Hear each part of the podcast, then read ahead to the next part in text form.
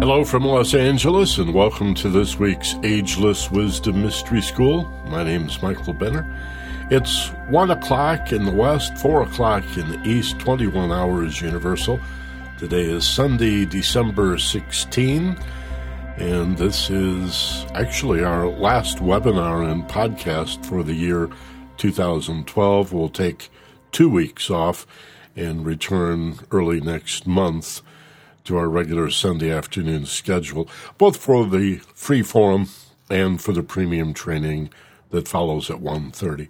Hey, thanks a lot for being with us. Hopefully you're here with us today live and are able to participate. You can leave a text message at any time on the web page in front of you. If you're listening by telephone, you can raise your hand and be acknowledged by uh, pressing star 2 on the touchtone pad. I'll unmute you and bring you online if we have time. We find that about 95% of our listeners all around the world are listening by replay, however. So we don't often get comments or telephone calls, but we're able to. That's why we're live. This free forum then is podcast and available streaming on our website, theagelesswisdom.com. And you can download it from that built-in player as an MP3 to your computer. Pretty much the same story for those of you who enroll for the premium training that begins at 1.30 on Sunday afternoon, Pacific time, 4.30 in the East. That, too, is available as a replay on demand and can be heard streaming and downloaded to your computer as an MP3, which we highly recommend you do. Then you don't have to bother keeping track of the URL link and the password and all of that. Just download it onto your computer, put it in your music organizer, iTunes, or whatever. Treat it like one long MP3 song, and you can then move it over to your smartphone, your iPod, your iPad, your MP3 player of choice and uh, collect all of the programs that way. Today we're going to talk about the vicious cycle of fear and violence. Of course, I'm called to this because of the horror of what happened on Friday morning in Newtown, Connecticut. It's so unspeakable. These things are tragic enough. We remember what it was like when a shooter came into the movie theater in Aurora, Colorado, dressed up like the Joker. We remember the tragedy at the Sikh temple just a couple of weeks later, and you say, My God, it's so senseless and so random. A movie theater, a temple, shooting people for no apparent religious reason, indeed, for no reason at all. But just seemed somehow more tragic that it would happen in a place of worship. And then little kids. I mean, the college shootings are tragic enough, but there was just something even more heartbreaking and unfathomable about little children in a school K through four grade that, um, and in one case, a child shot 11 times, a single child, with one of these assault rifles, the automatic weapons that are available now at Walmart.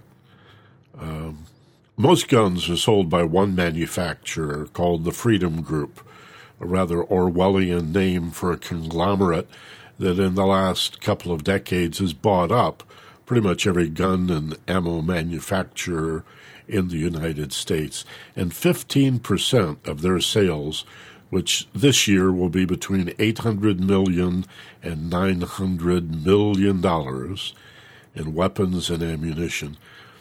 About 15% of their sales uh, goes out through Walmart stores. So it's like uh, you, you go to the store, you pick up uh, a package of socks and a six pack of beer and oh, an assault rifle and a hundred rounds of ammunition as long as I'm here at Walmart. There's something very wrong with that. And uh, this is really not the place or the time to do a program about gun control, but I think there are a number of factors involved. I, I think certainly the need for some sort of sensible, responsible legislation is obvious at this point. I'm also concerned about the prevalence of violence in this American culture, which is not easily managed. Uh, there's a lot of denial about America being as violent as it really is domestically and in terms of our foreign policy, too. We currently have combat troops in over 130 nations. There's something very wrong with that. I'm also concerned about the prevalence and popularity of first person shooter video games. And again, I'm, I'm not suggesting that these things be outlawed, but I'm asking anybody that loves them why. Ask yourself why. What kind of power are you really looking for? And is this not a dangerous shortcut to basically an addiction to brain chemistry, to adrenaline, to dopamine, to norepinephrine, to all of these morphine like compounds that are generated by the brain when you get excited. And of course, we're mostly unconscious. The subconscious or unconscious mind is 90 to 98% of who we are. And that mind does not distinguish between real and imagined. It is the imagination, and it perceives reality through the physical senses in exactly the same way that it perceives or receives information that is dreamed up or watched on a video screen, TV or computer screen or what have you. And so the vast majority of what we call a brain is the subconscious mind and it is receptive to these images and responding as if it's actually happening. And this creates a physical addiction, a very real addiction to video games, which again, I'm not prepared to say we should ban, but I'm calling for those who love this stuff to ask themselves, why? And is this something you want your little brother and your sister and that kid down the street to have access to. Maybe it'd be better if you went outside and played baseball or rode your skateboard or shot some hoops or something rather than uh, Grand Theft Auto or um, Mortal Kombat or whatever. And finally, I'm also concerned about the well documented and horrific side effects of antidepressant drugs. This is the most insidious part of America's violence and these massacres, and it is suppressed by the media. You'll hear no discussion of it because so much money is spent sponsoring news programs and media in general by large pharmaceuticals, companies that make enormous profits selling these largely ineffective and very dangerous drugs. They're not safe and they're not effective. And those of you who may be depressed or sad and considering going on some sort of antidepressant, uh, serotonin reuptake inhibitor, SSRI, or or what have you, you need to read the side effects. One of the first side effects of an antidepressant is depression. Right after that, suicidal thoughts. And then the anger of, I'm going to kill myself and take a lot of people with me. And people don't seem to go beyond the cause and effect link of, well, they're depressed and they committed this suicide murder, and obviously they're on medication for their depression, but we don't daisy chain that back cause effect, cause effect, cause effect to consider that maybe it's the side effect of these drugs that's in many cases leading to this kind of behavior. And finally, I understand that the shooter's mother was fascinated by guns. She knew her son had mental health problems, and yet she kept guns in her house. And I'm sure she'd take it back now if she could, because she was killed also, along with these many, many children. I'm less interested in finding fault and pointing fingers at individuals in ranting and raving, something's got to be done. I, I do think we need to isolate some of these factors, as I've done, generate some conversation. But my purpose as a teacher of personal and spiritual development really is to raise the question of what is going on in terms of the fear that is at the root of this behavior, to examine the nature of fear, which, as I said in this week's newsletter, is at the root of all evil. Just as it is impossible to hate hatred, that's a little paradox that most people have never really considered. You cannot hate people who hate.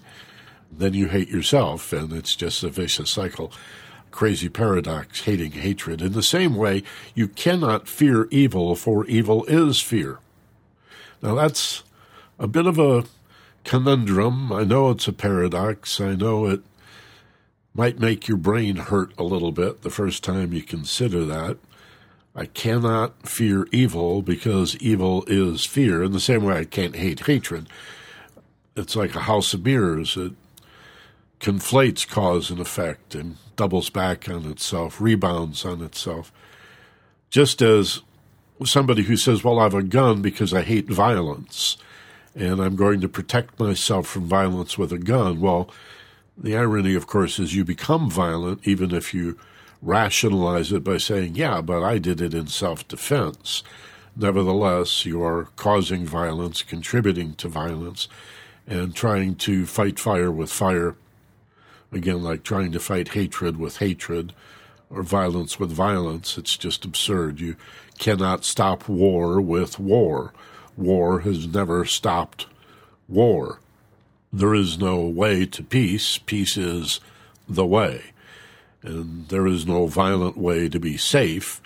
You have to just be safe and peaceful and intelligent and compassionate and loving and find ways to avoid violent situations whenever possible. And part of the reason this is so tragic is that these kids cannot be held responsible in any way at all. Then you have the responsibility of the parents. This again makes this such a tragic situation because what could they have done? We do have these reactionary gun freaks on the right that are saying now, as they did in the Colorado shooting, if only everybody had a gun. I remember in the 1970s when Archie Bunker took this position on All in the Family, and America thought it was hilarious. It was absurdly ridiculous 40 years ago when Archie Bunker wanted everybody to have a gun, and yet now we have an attempt to create some sort of legitimacy around such a ridiculous and absurd concept.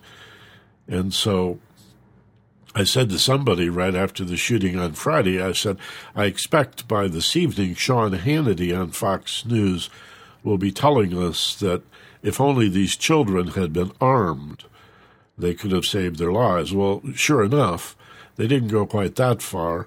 But they did say if only the teachers had been armed. And indeed, the Michigan legislature only hours earlier passed a law that in the state of Michigan will allow people to bring guns legally into schoolrooms. This is insane. This is certifiably insane. This idea that a gun protects you. You're not Annie Oakley, you're not Wild Bill Hickok, you cannot use a gun to shoot bullets out of the air. You cannot shield yourself with a gun. All you can do is shoot first.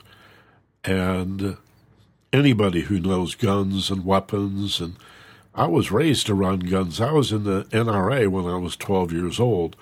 I've not fired a gun since I was 18 and uh, have no intention of doing it again. But many people are afraid to say, I am unarmed.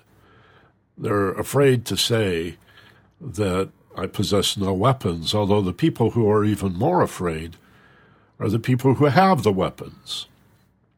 And yet they're in incredible denial. If you challenge a gun owner, whether they own one gun, whether it could be a hunting rifle, a shotgun, a pistol, uh, or a whole hoard or cache of weapons, it doesn't much matter. If you challenge them and ask them to get rid of their guns, they get very frightened. If you say, You seem frightened, is that why you have guns? they'll get very angry in most cases. And that anger, of course, and denial is a cover for the fact that they're terrified. They want guns because they're afraid. And so, at the root of all violence and everything that is evil is fear. And I think that's what we have to talk about the vicious cycle of fear leading to violence, which creates more fear and more violence. The rate of gun sales in the last four years, even, has skyrocketed. Again, we're talking about a billion dollar industry. Imagine a million dollars a thousand times over. One billion be like boy, a billion dollar a year industry in the United States, which clearly outstrips every other nation in the world in the number of homicides and gun fatalities, uh, the number of weapons that we own, although there are other nations that have a lot of weapons, a lot of guns, like Canada, or there's some nations in Scandinavia where gun ownership is required, but they don't have anything like the murder rate that the United States has. There is something about this nation, it's just incredibly violent culture. And although we are a culture of many cultures blended together, it is nevertheless a new, young culture made up of many other cultures.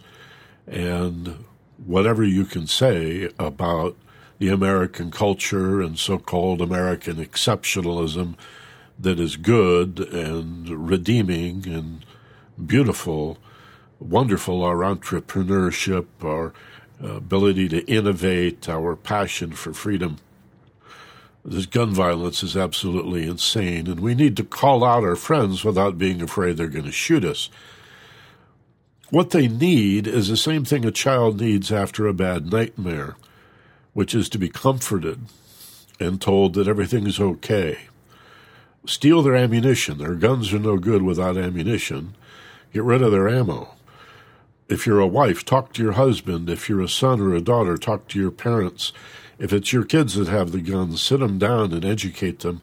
Do whatever you can to reason with them but I would say less on a mental level. That certainly has to be part of it to be reasonable and rational and show them the statistics. A gun purchased for self defense is six times more likely to be used against you offensively.